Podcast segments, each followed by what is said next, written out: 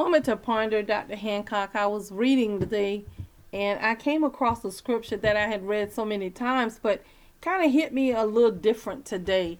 Ephesians 1. Um, it says, Paul, an apostle of Jesus Christ, by the will of God, to God's holy people in Ephesians, the faithful in Christ Jesus. Grace and peace to you from God our Father and the Lord Jesus Christ.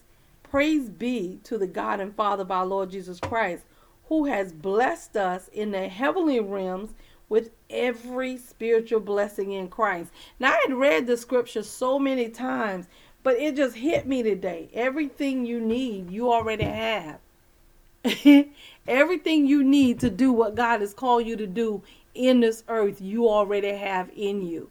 So many times we look at people's circumstance and situation and we let them pull us out of position when God has already assured us. And you can look at the word through the word, up and down the word, and you will see that God has already put measures in place to bless us, measures in place so the enemy cannot overtake us. And even when our heart condemn us, the word of God declares that he's greater than our heart. He's able to divide even asunder of soul and spirit. Oh my God.